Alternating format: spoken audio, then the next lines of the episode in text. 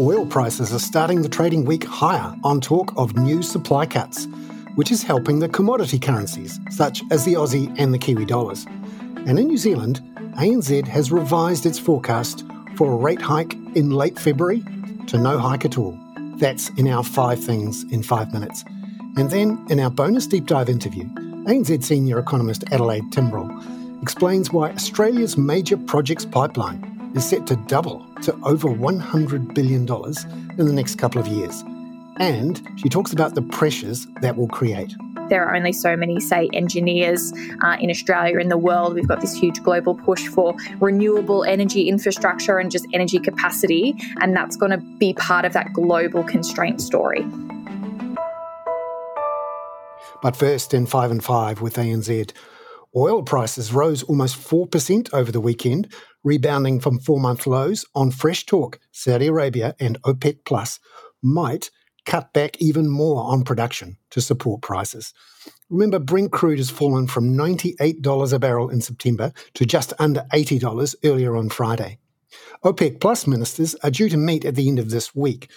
Brent closed up 4% at $81 and 7 cents a barrel US over the weekend. West Texas Intermediate also up 4% to $76.08. That helped the currencies that often rise and fall with commodity prices. The Aussie is starting the trading week at 65.14 US cents, while the Kiwi is at 59.87 cents. And that's as of 5 o'clock Sydney Melbourne time.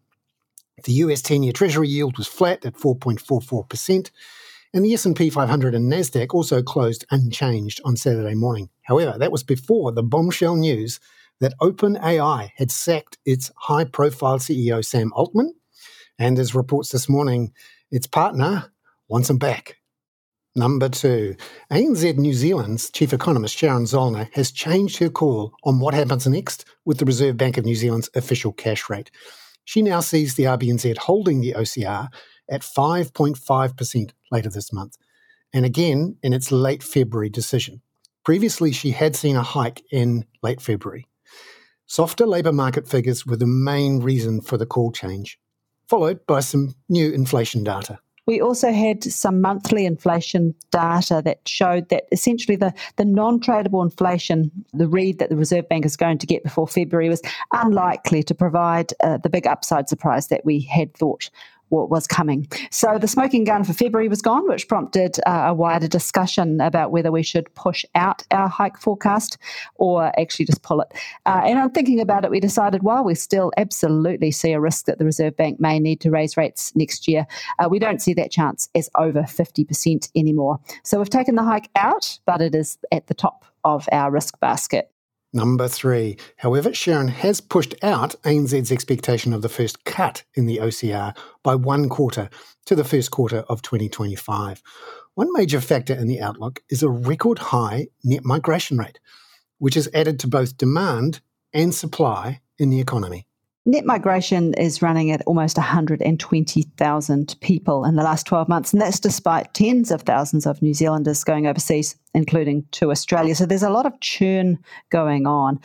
So for the labour market, it will depend on uh, how skilled these people are and how well their skills match up with what firms need. And firms indeed are still saying that finding skilled labour is their number one problem, even though migration has lifted so strongly.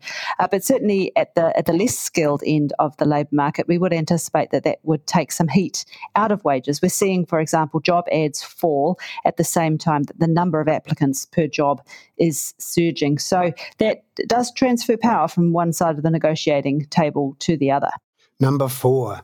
This week ahead is relatively light for economic data and central bank decisions, but there are a couple of bunches of minutes from recent decisions coming out, starting with the RBA on Tuesday. Here's ANZ senior international economist, Tom Kenny. We'll be looking for more detail about a, a slightly dovish uh, tweak that they made in their um, statement in November compared to their previous one, where they look like they've uh, raised the prospect that the, the central bank may be finished with tightening. It was just a subtle change in wording, but it, it does suggest that they may be close to uh, an end in their tightening cycle. Number five. And then there's the Fed's minutes on Thursday night. Tom will be looking at how the Fed sees the capacity for higher economic growth in the US economy. the calmness with which the Fed um, has been assessing uh, the strength in the data and uh, particularly the Q3 GDP, which was quite strong, and why the, the Fed was sort of adamant that actually the economy is slowing and that they weren't too alarmed about that, the pace of growth there. Chairman Powell did uh, note that the supply side of the economy was allowing the economy to grow a little bit faster than usual without putting pressure on inflation. ANZ's Tom Kenny there. Now, for our bonus deep dive interview, we hear from ANZ Australia senior economist Adelaide Timbrell about ANZ's major projects report for 2023, which shows how $60 billion worth of projects underway in the last year are set to almost double by 2025 26. Adelaide says most of the work right now is in road and rail, but it's electricity infrastructure where the real growth is going to happen. I asked her how dependent the pipeline was on political and regulatory decisions. Anything in the public sector is, of course, dependent on, you know, government decisions and budgetary uh, considerations. Um, this is something that we're already seeing played out in, you know, de-scoping, deferring, and cancellation of certain major projects, particularly in uh, the government side. And that's because of, you know, the pandemic debt hangover, which is going to be a drag on investment growth because state and federal governments have more debt than before. Higher funding costs really play into that.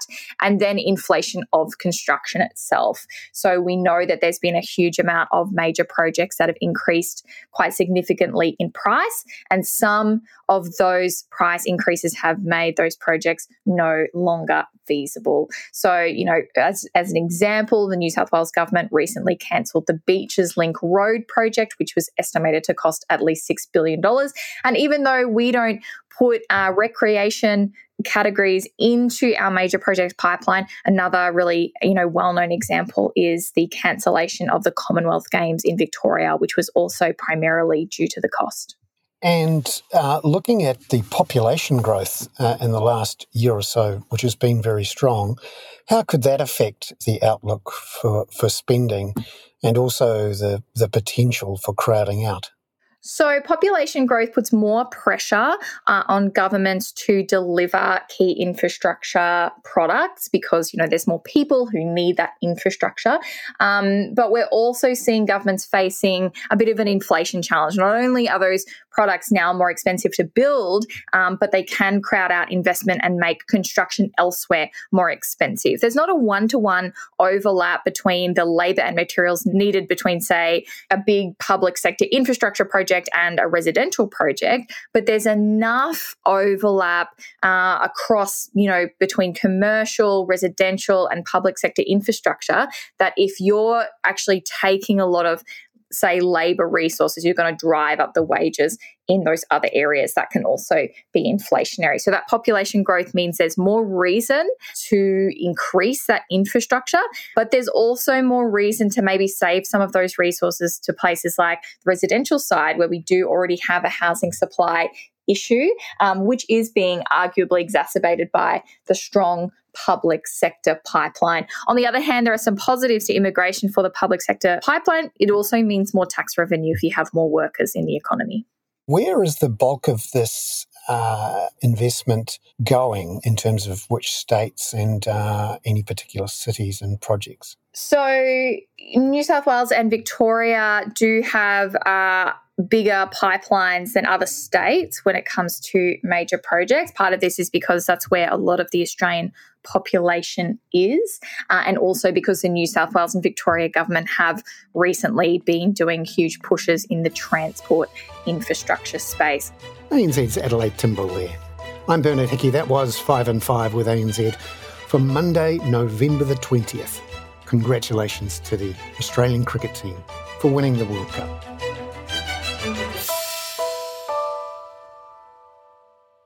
This podcast contains general information only, not investment advice. You should obtain advice for your personal circumstances before making any investment decisions. Please view the podcast disclaimer available via your media player or email.